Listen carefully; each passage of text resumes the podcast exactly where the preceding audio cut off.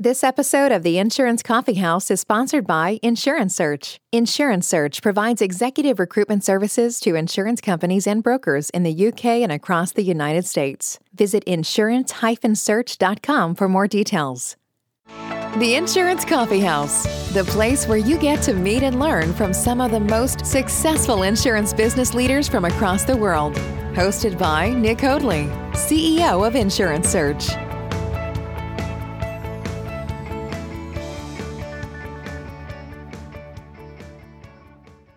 Welcome to the Insurance Coffee House Global InsurTech series. I'm Nick Hoadley, and each week you can join me as I interview leading InsurTech executives from around the world. We will be learning about the different InsurTech technologies and finding out how they can be a benefit to both insurance brokers and carriers when it comes to delivering for your customers. We'll also be learning about the different career opportunities available to insurance leaders within the InsurTech space and what benefits that can give to your career.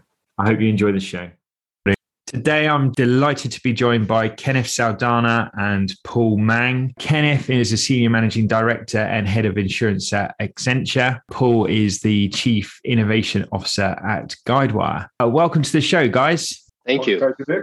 Thanks, guys. It's an absolute pleasure to have you both joining us on the show today. Slightly different episode from, from usual. So it's going to be great to get your insights on the insurance industry, what's happening out there in technology, and also very specifically in the world of talent as well. So it'd be great to find out further from you both on those points. Before we start, though, would you mind giving our listeners, would you both mind giving our listeners a bit of a insight into your backgrounds and your career journeys and what's led you to where you are in your respective businesses. Kenneth, do you mind if we start off with you on that front?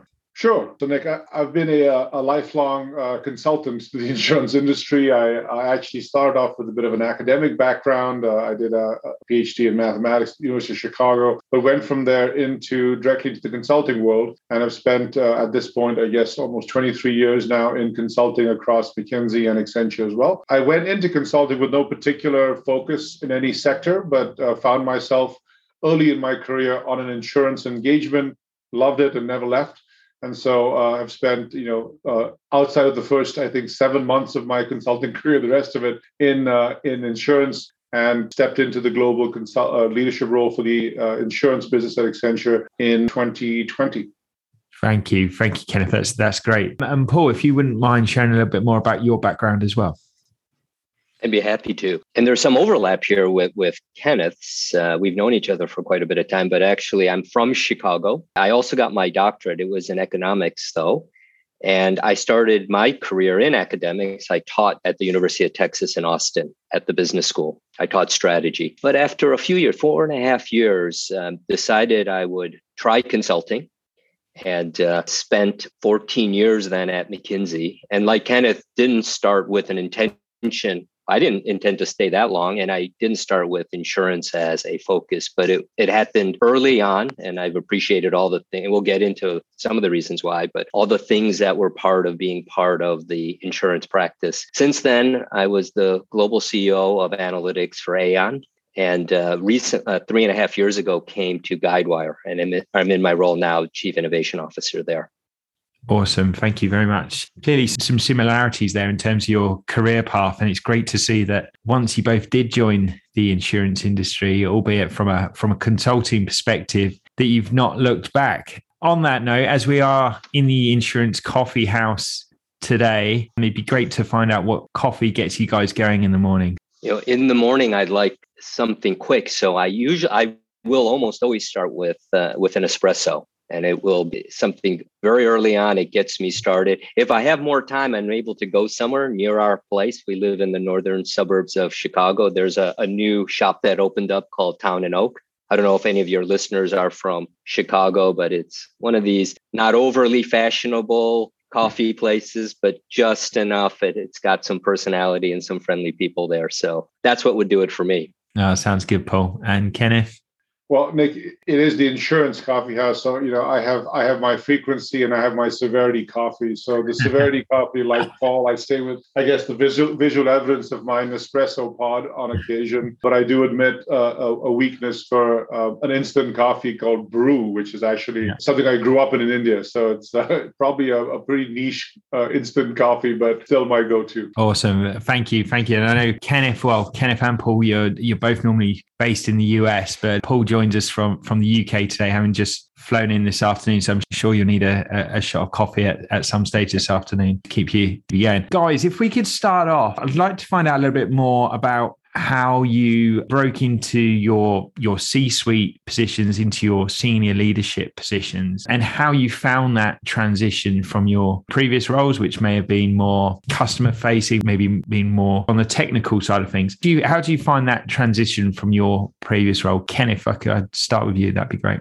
Sure, Dick. You know, I, I, think of I think of this as um, I don't know if I would say it was much of a break-in, as more of just a series of transitions. And I, I always joke that I've been on the uh, the world's longest transition journey from you know pure theory and, and you know mathematics phd to actually from there to a business career as a strategy consultant then in strategy and delivery and now as a strategy and delivery business unit leader, uh, you know, for Accenture, right? So, but it's it's been for me a very smooth series of transitions, specifically in terms of stepping into the insurance leadership role at Accenture. I, I made the I, I stepped into this role on March first, 2020. So I've had the unique position of being the global head of insurance without having done much global work uh, outside of my my uh, office, home office for for two and a half years. What it came from very specifically though was at the time Julie Sweet took over over as CEO of Accenture in uh, 2019. And one of the parts of her strategy was a real focusing in on how we deepen the industry context within which we deliver services. So there was an elevation of these sector leadership roles. Um, Accenture organized itself around 19 different industry sectors, insurance being one of them. And so that was the actual precipitating event, uh, had me step into the uh, the sector leadership role at Accenture. Thanks, Kenneth. It's great to see that. Often, often can be a, a nice, smooth transition there as you building up your experience along that career path. Paul, what what was the story for you, Paul? For me, I I think of it as you know two phases of a career that I don't I don't believe it's that unusual that for many people you start and as you alluded to I started in a customer facing client relationship role and at some point you get experience in that, you may get even good at that. And if you build up at least a sense of uh, familiarity and you, it becomes a reliable part of what you do. I think the sense of reliability, people sometimes, you know, you might hear people refer to, you know, you're in a safe pair of hands. You're in, you're in good shape if this person's on a particular engagement or some activity. And at that point, if you then add on any interest and willingness to learn about just working with other people's careers you know building out you know, some element of coaching and some element of that that adds another dimension. And then i think it becomes a, a, fairly natural place to get into a leadership role. I think you have to have both. You you can't have just one or the other.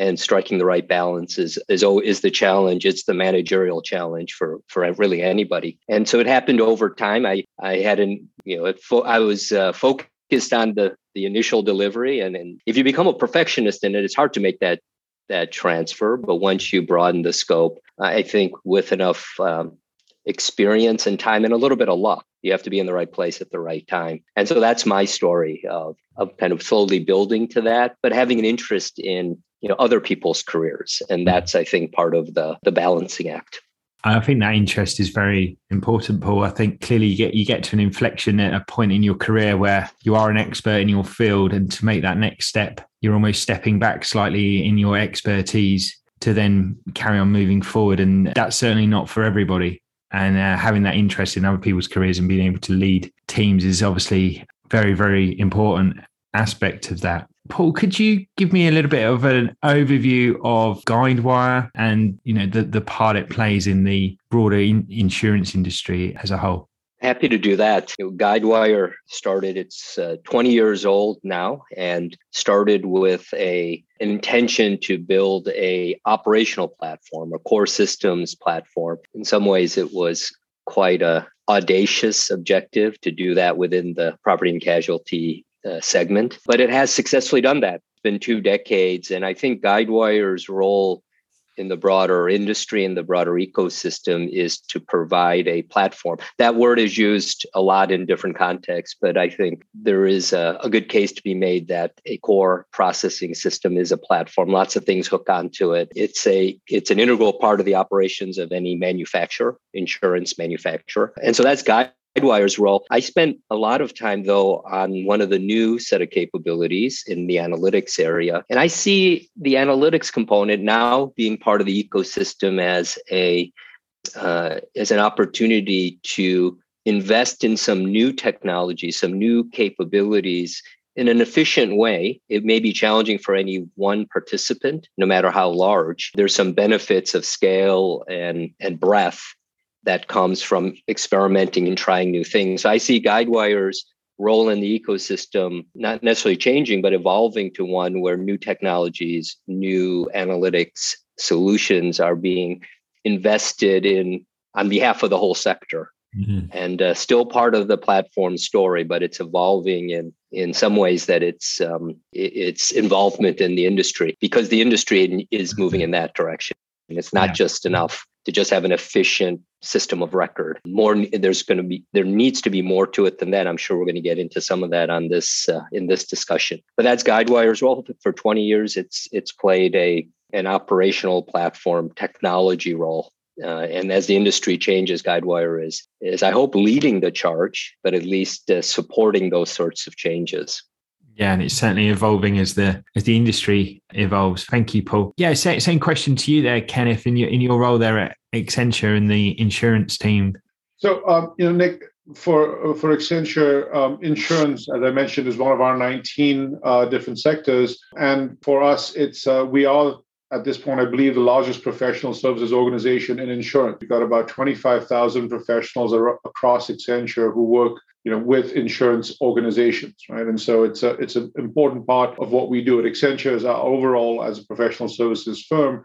Within insurance, we really work across um, many different segments of the of the industry. You know, we, we do work across strategy, consulting, technology, operations, our, our interactive and digital work, and we really bring that to bear across the uh, the carrier space, the broker space, private equity, equity firms that are taking such an active role in insurance. We work a lot with the industry platforms like Guidewire, and you know, where as Paul was mentioning, a critical part of how um, innovation and, and capabilities build in the industry. We're also doing quite a bit of work with how some of the newer technologies, like all of the cloud-based hyperscalers, um, even now as we think about what's in that continuum from hybrid to uh, remote to the metaverse type solutions, right? So it's a very broad reach across uh, the different aspects of the industry. And you know, if you think about kind of uh, topics we, we we do a lot of work on, it's what you would expect across the board, right? We do a lot of work with new business launch and and, and revenue growth. We do our fair share of how do we reconfigure operating models and change cost profiles in the organization. And where you know Paul and I hope to, uh, to spend more time together is around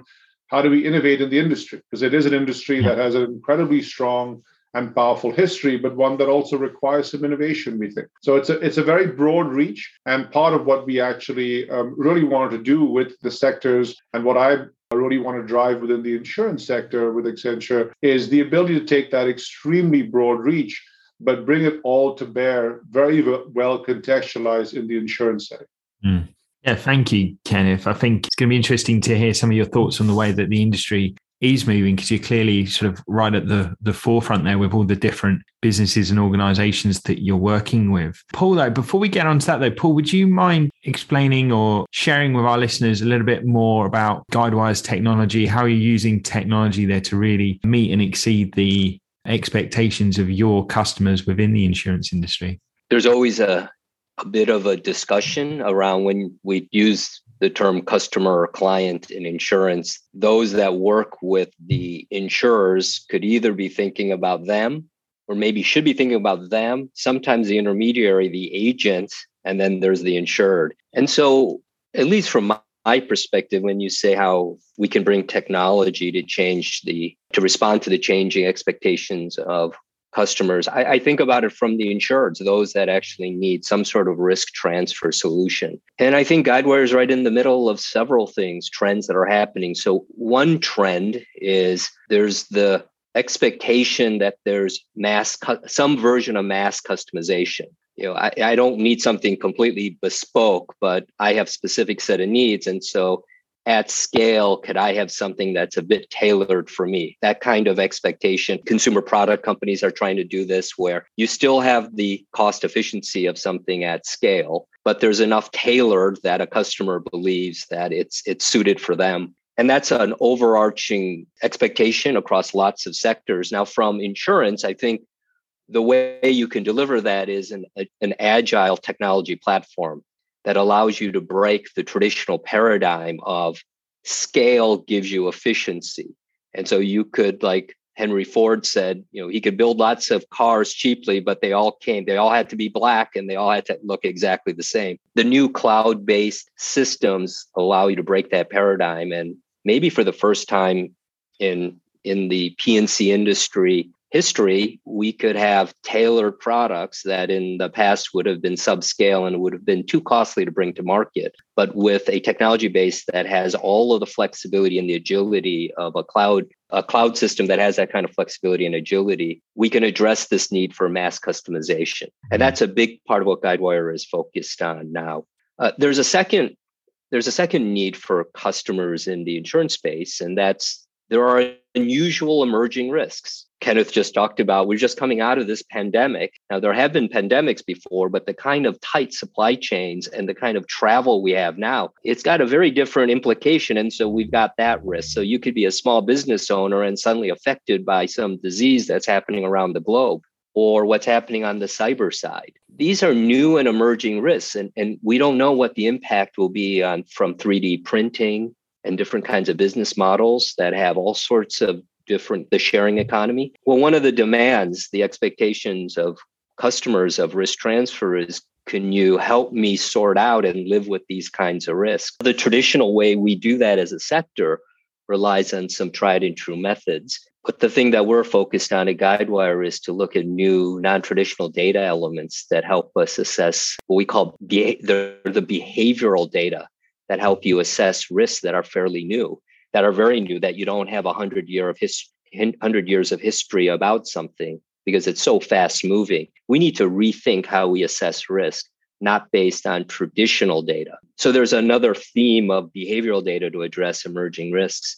And the, and the third, the third expectation that customers have is um, you know they want to be known. They don't want to be when you interact with them because of technology there's some expectation that a provider of a product or service knows something about them. They've already answered some questions. Do they have to ask and answer the questions again? Look it seems like everyone else knows a lot about me. Why is it that when i'm dealing with this sector like you started with can you give me your name and address and what's your roof made out of? And and so the third element is just the technology that helps connect we uh, in an insurance entity know a lot at the individual level within silos, but it may not have been brought together in a way where we can bring it to bear on a specific decision or interaction. Or someone else knows a lot, uh, the government, because you're filing, uh, I don't know, there's court documents or there's things that banks know. And so the world around us as data know we're all swimming in data. And so there's this expectation that uh, when i'm interacting now they can't know too much about me because then it starts getting a little creepy and it you know you're on the verge of they know a little too much. But striking the right balance where there's the appropriate level of we already know you. And ideally when nick you call up someone to buy insurance they're like nick we are expecting you to call us. That may get a little creepy but we know you just bought this car you started a new business and so we know something and we don't have to treat you uh, in this anonymous way like we don't know who you are at all and so that third element of connecting information is something that guidewire is providing some tools on all three of these trends so that insurers are able to appropriately respond to changing expectations of insured. Fantastic, fantastic, Paul. Such a such a great answer, and so interesting to hear how Guidewire are helping those, particularly those insurance carriers, to really develop the way that they are managing risk and how they are assessing risk as we move into this next period of change within society. So it's really interesting to hear. Kenneth, if I can ask you now to look forward, I don't know if you've got a crystal ball there, but how do you see the insurance industry developing over the next, say, three to five years? And what can insurers or what can insurance or brokers do really to create a competitive advantage during these times?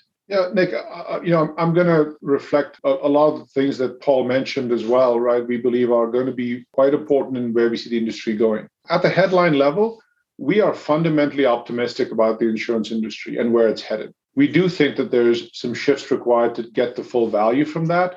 But you know, again, uh, I'll say it again because I think it bears repeating. We're fundamentally optimistic about the insurance sector. It's it's been a very strong growth and steady growth sector. It hasn't been a breakout sector, but it's been a very steady and uh, high performing sector in pockets right? There are there are absolutely as a there are absolutely places where carriers have struggled but we think there's a lot to be said for the foundation on which we can build on right? If we look down the road 5 years down as you said you know what's changing here? I think there are some very fundamental shifts that are occurring as we look at the way in which sensors and real-time data and cloud-based solutions are, are, uh, are, enabling what we do in insurance. Fundamentally we think we're heading towards a world in which in, insurance increasingly becomes about risk mitigation not about risk indemnification.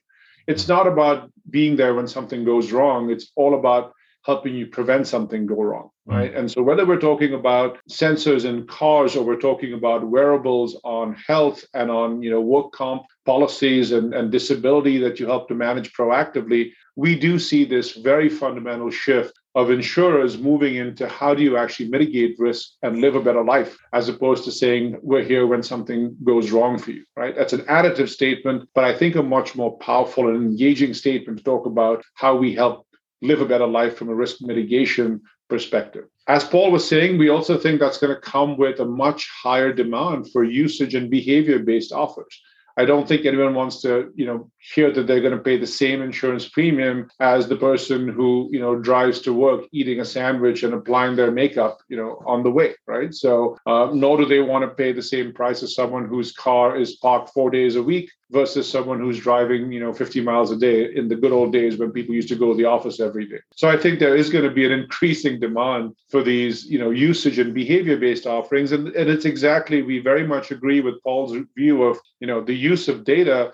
Um, on the one hand, we hear customers and clients very concerned about ethical use of data, but they're also willing to share data if it drives a personalized offer for them. Right. So that balance will always be there. But insurers have a real opportunity to say, how do I actually use that risk mitigation lens on a usage and behavioral basis to say, what can I do for you? And what that means is, you know, insurance as a, as a sector goes from interacting with you when you're buying, renewing, or filing a claim into an ongoing relationship around how we're managing your risk. That's a completely different model. And that's a level of customer engagement and customer interaction that, frankly, a lot of people have wanted, but have never been able to deliver. Mm-hmm. Right. So when we look at that and you think about an industry that has an incredibly strong foundation, has a chance to reimagine itself in, in areas that customers are really demanding in market, you know, that's what drives our optimism. Mm.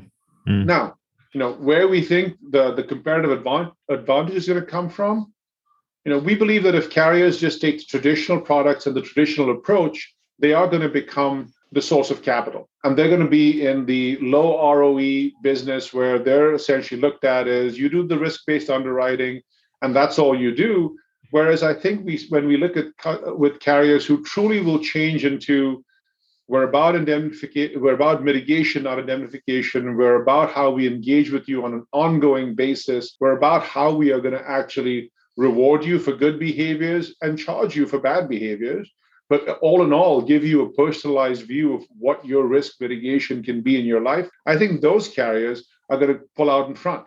Whereas I think that you know if you stay with your traditional offer, traditional business model, you're probably going to get culled from the industry because you can't sustain being squeezed into smaller and smaller parts of the value chain at lower and lower ROEs. Great. Thanks, Kenneth. And where are we in the market at the moment in, in respect of that? Have a lot of insurance carriers started to go down that route, or is there still a lot of organizations who are still looking at that risk tra- transfer mechanism on an event? I think we're seeing some of the, le- the leading carriers absolutely out in market on these, right? Um, mm. Lots of usage based offers, lots of behavior based, telematics based auto offers. Um, frankly, a lot of what's pushing, I would argue, the property casualty industry forward on this is the health industry, and particularly in Europe, we see that convergence of health and uh, you know property casualty insurance really driving an expansion of these you know sensor driven ongoing engagement ongoing health and essentially risk management profiles mm. um, and I'm, I'm talking both on the consumer side for individuals as well as for companies for on the commercial side as they look at their disability and their employee benefits uh, with along with the property casualty business right mm. so i think it's absolutely this is not you know hey five years from now we're going to see this this is here and mm. it's happening mm. what's going to happen in the next five years is i believe a small cadre of, of carriers are going to actually drive this at a, at a pace that exceeds the competition and at a scale that exceeds the competition right it's it's not sufficient to say you know yes we have a usage based product that you know our agents typically don't talk about unless they're asked about it, right? That's not a model that's going to actually bring you up front. I think you have to embrace the change that that people are expecting. And I think that's going to be what the comparative dynamics is all about for the next five years is who's driving and embracing this kind of shift at pace and scale versus who's getting dragged along. Yeah. Absolutely. Thank you for that, Kenneth. And I know that obviously a lot of the emergence of technology and the insurtech companies are helping those carriers and helping those in insurance companies make that transition. So if we can now focus on those insurtech businesses, Paul, what are you seeing as the most sort of common barriers for insurtechs who are looking to scale their business? What sort of infrastructure do they need to have in place, do you think, in order to scale and achieve that growth that quite frankly their their funders, their investors are demanding? It's been a great injection of enthusiasm and passion and new ideas to have this insurtech ecosystem come up and really play a, a, more meaningful role here in the sector. And so I think it's a great a great positive and will will help us. Uh, uh, those of us who are advocates and care about the sector, I think it's a positive. Now, in the near term, it's a bit the ride is a bit bumpy. it, it is difficult. I think your question alludes to. So how how could they have the most positive impact? I think one is those that have great new ideas. If if it's a single point solution at least to recognize that insurance is a, has a long value chain. So there's a chain within one insurer's four walls, but then they sit within a broader value chain. So you may be a risk bearing entity, but you're working with a, a, broker or agent or someone on the front end, and you're transitioning. You you have a reinsurance broker. There's all sorts of things that are happening. And so a great point solution may still need to fit, it will have to fit into a workflow, an ecosystem, and some recognition. I think that's much more likely today because you see experienced insurance people now playing a larger role in insurtechs. But there was a period where people developed something in their dorm room on their phone and they said, I have a great idea to do this. And it, it just didn't reflect the reality of what we do here in the industry. The other challenge is to build something great is often perhaps it's challenging, but then to build something that could stay great and be maintained and continue to think about any solution gets older. There's some things have to happen. So I think a second challenge is to think about something that will stand the test of time. Mm-hmm. Maybe there are consumer focused industries, uh, products or fashion where you know something coming out of the gate you know we only think about it for a couple of years but most things in insurance you introduce it like kenneth said you introduce it into your field mm. you don't mm. want the thing to go stale in in a year you want something that has some longevity and if you're in long tail lines you really have to think about long periods of time. So I think that second time horizon, second issue about time horizon, and then maybe for even more mature, more established insurtech, I think the way they just culture and their management style. This is true for all startups, really. Is you come out of the gate, you you have uh, entrepreneurs who are kind of doing everything because their scale is small, fitting into an established sector, uh, just thinking about creating systems and some I don't mean technology systems, but some processes so that uh, you have you, you have empowered teams and everything can't rely on just this passion of the one person. If you're working within this sector, again, it's there's a lot of there's a long and fairly complicated value chain that reflects the idea of risk transfer. I know Kenneth said we're, and I completely believe we will be shifting from just thinking about risk transfer to risk management and mitigation of risks. But that long chain is part of the design of pooling risks and moving capital around the globe really to address exposures in any one part of the globe. Mm-hmm. And so just building a management team, again, it's for maybe more mature uh, new startups, but just reflecting that the scale of this industry. So those are some of the challenges yeah. of how to bring a great idea. And I know it's maybe a pejorative way to say, but like a dorm inspired app based idea, but really bring something that isn't just a flash in the pan, but if it's mm. going to have impact on this industry. You know, there are several things that I think have to happen, and, and those are just a few. Absolutely, Paul. Absolutely. So many parts to it that all need to be in place in order to achieve that that long term success that you talked about. I mean, we often, when we're working with executives or leaders from the insurance industry who are looking to make that move into an insurtech, we do recommend that they really consider number one, the product that they think the product is going to be a successful product, and then they can really get behind that product they really believe in it. But also that that company's got the right people in there to lead it, to lead the expansion, and they've got the systems in place, those business systems, in order to ensure that it achieves that scale that they talk about, because it is and can be a risk for someone to leave, you know, a global business or a corporate business in the insurance world and move into a smaller organization. So these are all things, all considerations need to be taken into account. And I'm sure as well, likewise, when, when people are looking to invest. Guys, thank you so much for, for the answers to those questions. It's been fantastic. We're now onto the espresso round now, where the questions are a little bit more short, sharp, and straight to the point. So I know you both like your your coffees there. So are you ready for the espresso round? Absolutely. Great stuff. Great stuff. The espresso round. Start with you, Kenneth. What is the biggest challenge you see for some of your insurance clients when it comes to attracting new talent in the market? Nick, I, think what we have in the industry is a brand and storytelling problem, right? For two reasons. Um, I think if you look at the nature of work that we do in insurance, we've got something for everyone. You want to do, you know, customer facing, uh, high EQ caring work, you can be in claims. You want to do technology, lots of that happening. You want to do, you know, hardcore data and analytics, lots of that happening. The nature of the work, I think, is very compelling. And one of the things that we hear all the time uh, in in today's market is that people want to work at companies with social purpose and and mm. and that they feel good about it. Well, you can't find an industry as a whole that does more to actually secure people's lives and, and livelihood than the insurance sector. So mm. I look at this and I say the issue we have it's a brand and storytelling problem because we've got all the components, but yet we lose out to sectors and places that tell sexier stories. Yeah, I think that's a great point, particularly around that purpose. I think so many, especially of the younger generation now, they're looking for that real purpose and they wouldn't necessarily think the insurance industry is going to provide that for them. But, but I think you make a fantastic point there. Paul, when it comes to hiring at, at Guidewire, what are some of the qualities and experience that you you value when hiring talent into Guidewire?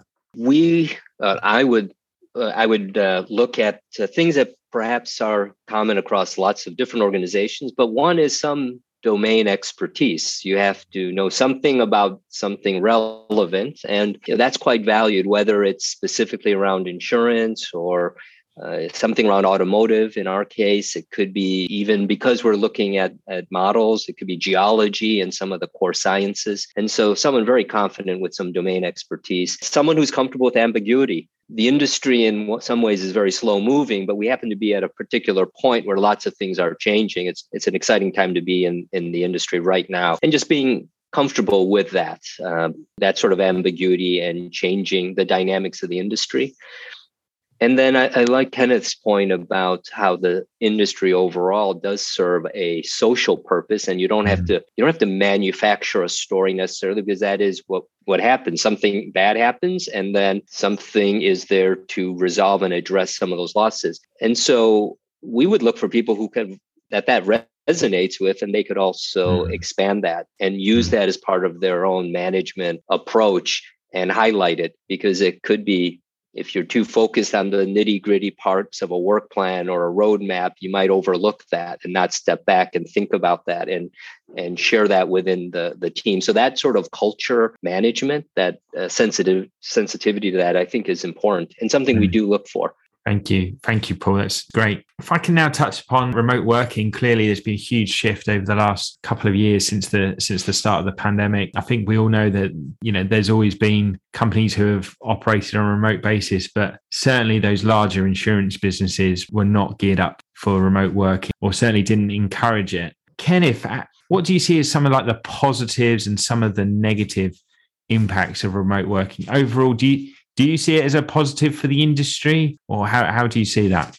I do. I do think see it as a positive uh, for the industry, Nick. Uh, there is one aspect that I'm very concerned about from a long-term health perspective, but certainly, you know, right now I do see it as a as a positive with with some one piece that we have to solve. It's positive because I think when we went through this this entire uh, you know the last two years, uh, you know, we talk about how you know transformation got compressed, right, and carriers and any of the, you know, whether you're talking agents, brokers, carriers, everyone had to go back to sort of basics and say, can we do our work a different way? And I think mm-hmm. that's been incredibly healthy for the industry, right? Mm-hmm. The notion of saying, you know, revisiting how we actually sell insurance, mm-hmm. revisiting what it means to actually deliver a good customer experience, what it means to actually engage your own employees in a way when all of a sudden they're not sitting you know on your floor with you. I think that degree of sort of compressed transformation forced compressed transformation was an incredible kind of catalyst for our industry to start thinking about mm. how to function in very different ways. And i think that's very positive um, because i think what we what we learned very quickly is that we can do it and that you can actually engage well with the customer in a remote setting. And you can actually work with your team in, in a remote setting with all kinds of different tools and technology so i do think it forced a break from some of our orthodoxies. That is very positive. The piece that i, I actually genuinely uh, feel like we have to solve very actively for the long term is insurance is also fundamentally an apprenticeship business and you learn your skills as an underwriter or as a claims adjuster or as an actuarial you know through apprenticeship. You start off with you know simple claims. You're going alongside someone and then you build your skills onto more complex claims. Same thing in underwriting etc so i've always viewed insurance as fundamentally an apprenticeship business. To me that's something we've got to figure out because it is a long-term implication of this new remote world. Now i don't think it's insurmountable at all which is why i think in aggregate, we still have a positive change here. But I do think we've got to be quite proactive and be in, you know, have some very directed, intentional efforts of how we actually continue to deliver mentorship and apprenticeship in the industry so that we actually don't lose uh, the expertise that you essentially require to build over time in this in this sector. Yeah, absolutely. Absolutely. I think that's a clear concern and with people in different aspects of their career, different stages of their career where they need more face time than other people is a huge thing. In terms of remote working, I think it's interesting to see how it aligns with how technology has, how far technology has come over the last decade or so. It would be very interesting to see how the insurance industry would have responded had this happened, say, 10 years ago, 20 years ago, before the advent of video communications and, and this type of thing. You know, how would we have survived working from home. I suspect we probably wouldn't have worked from home for such a long period of time. We would have been back in the office a lot quicker, but who knows? Paul, what, what would you say? And this is a very general question about the in- insurance industry, but I ask this because you made that move into the insurance industry. Clearly, there's other sectors that you that you could have joined. What makes it a great industry to work in, do you think? Yeah, I, I think it's a great sector because it, it's an opportunity for people to really make a change in the dynamics, the innovative, the innovativeness of what is actually going on now, but also what's needed. So anyone considering a career change or, or starting their career, I think it's a great opportunity to be in in a big established industry, but lots it's a dynamic one. Lots of things are happening. If you're if you have a, any sort of entrepreneurial streak in you with some experience, you could probably raise capital to try something. It's it's, it's a dynamic industry. The other reason I think it's a great industry to be a part of because I, I think fundamentally it's an important one. It, it's a global industry, it's a part of economic development. You could see it as economies develop, as societies develop. Understanding how you manage and transfer risk is a key part of the development of economies, the development of companies and societies. And the world is, I mean, maybe there are people who think the world is a less risky place, but when I look around, it just seems like there's a lot of strange things that could happen and and things like maybe the old risks are going away. It's unlikely things are catching on fire the way they did when cities were made out of wood but there are all sorts of new unusual risks and we're in the middle of that as well. We're, we're serving that addressing that challenge. And the last thing is the people. I, I think kenneth talked about the apprenticeship model, which I think is absolutely true. There's some of that in every industry. There's a lot of it, I think, in insurance. And that's led to a series of relationships and networks. Mm. I think people here, now we have all the frustrations of working in any large organization. I mean, any organization, if you get more than maybe two people involved, it suddenly it's going to have some dysfunctionality. I think that's true everywhere. But I think there's just a lot of good people in the industry trying to do the right things globally. And so I think there are a lot of positive things. I, am not disagreeing with what Kenneth described as our press, our PR is absolutely terrible. I, I mean, it's, I'm not certain exactly why. You're going to need another one of your coffee house discussions yeah. of how that exactly has happened. But somehow we've taken a lot of these positive attributes and, and maybe not done very much with it. But I, I think it's a great sector. I think it gives people a lot of opportunities. And I think you can have a very meaningful career yeah. um, in, in insurance. Absolutely. And I think as we broaden our doors to those technology companies and those people people from those insurtech businesses join the industry and I, I, think they are i think they're better at banging on the drum and they are better at mm. really promoting the, the, industry and it's it's often quite a surprise when they do join the industry at you know what a great place it is to be and what opportunities there are so hopefully with with the way the uh, the industry is evolving that will that that will certainly help final question in the espresso round, Kenneth. If there are any insurance executives out there in the in the US, particularly at the moment, considering their next opportunity or move right now, what would your advice be to them? Nick, I'll, I'll come back to kind of what we talked about in terms of, you know, we we uh, there's a breadth of, of activity. The most important thing to me is with it with insurance, there are so many different ways, there's so many different roads to the top of the hill. If you see yourself as fundamentally a salesperson, then maybe you want to think about what you're doing in distribution and broking. You think of us as a core analytics person, you know, do you want to be in underwriting or data and analytics? You think of as a, as a service person think about what you wanted to be doing in claims etc right? So there's it's the it's the it's an industry that has enormous degrees of freedom of how you actually get to the top of your game right? And you can do it in so many different ways that to me you know the most important thing is is finding your passion. We do that right? I mean i i, I feel fairly comfortable to virtually anyone saying you have a passion? We do that. You have to find where that that actually plays but again, this comes to my view of, of, a very optimistic sense of what the sectors and what we mm. do mm-hmm. together. Mm. Um, and I think there's just a lot of flexibility and degrees of freedom which anyone mm. can uh, you can you can use to really get to the top of your game. Yeah, absolutely, absolutely. I think it's it's great to encourage, particularly starting out in the insurance industry, to really try different parts of the insurance ecosystem you know try underwriting you know try broking and and things evolve and you will find your place and you will find that that home for yourself where you can really excel in. So i think i think that's great advice kenneth. Guys we're we're almost at the end of our time together today. It's been fantastic to have you both on like to leave on a on a very positive note so would you have one piece of closing advice for our listeners. And if you could also advise of your contact details, should anyone want to reach out to you after the show. If I could leave just one piece of advice, uh, I mentioned just a minute ago about any large organization has some element of dysfunctionality and, and just complications. I guess my advice would be, you know, be the manager, be the leader that you would want yourself. Because I find when I talk to different people in different organizations, you know, it doesn't take very long before the conversation gets to, oh, some we got some kind of crazy things going on here, or some version of like there's it's it's it's complicated. We've got all these things going on. And I, I think it's you know the, the enemy is us. That's us. We're the people in these organizations. So that's what i would want to have people think about. Be the manager that you wanted when you were you know early in your career and be the the leader of a whole group you know that you would want when you're in the middle of it and maybe talking about how complicated things are. And i you asked for contact information at guidewire. You could reach me at uh, pmang p-m-a-n-g at guidewire.com and be happy to chat and follow up with anyone in the industry. I feel like we're all in this together and would be happy to follow up with anybody. Yeah we certainly are paul. We certainly are. Thank you for that. Kenneth? You know, Nick, I, I think to me, uh, my my piece of advice is we're in an industry, uh, and I, I absolutely am biased on this, but I believe we're in an industry that showcases very quickly the values and ethics of the people who work in it.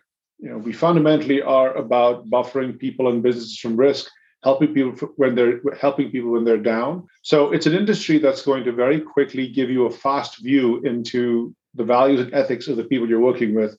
And my biggest piece of advice would be bet on those values and people who have them right you can do lots of interesting things all over the industry there are there are a set of people who are going to make the difference in terms of who you feel um, are actually doing the right thing in a sector that does a lot of good work for the for the world and I recognize I might come across as a bit Pollyanna on this, but I but I really do have that view of the industry, and I do believe that there's a set of people here who view it as something that does add a, an enormous amount of social value. Bet on those people because they're going to be the ones who actually are also very likely to take the right view of you, your career, your success, how to be a part of that with you. Right. But that's mm-hmm. my that would be my uh, piece of advice. Contact details, uh, my email, uh, it's uh, it's kenneth.i.saldanha. You got that middle initial in there with I, but probably easier to find me on LinkedIn, find me at the Accenture.com site. You can navigate to our insurance sector page, uh, and that's easy as well. Great, great stuff. Thank you. Thank you both for that. Yeah, Kenneth, Paul, thank you so much for joining us. It's been a real pleasure to have you both on the Insurance Coffee House and to learn more about your careers, but also about the great work you're doing there at Accenture and, and at Guidewire, respectively, there. So thank you very much. It's been a great conversation. Thanks so much, Nick. Paul, good to Thanks, talk to Nick. you.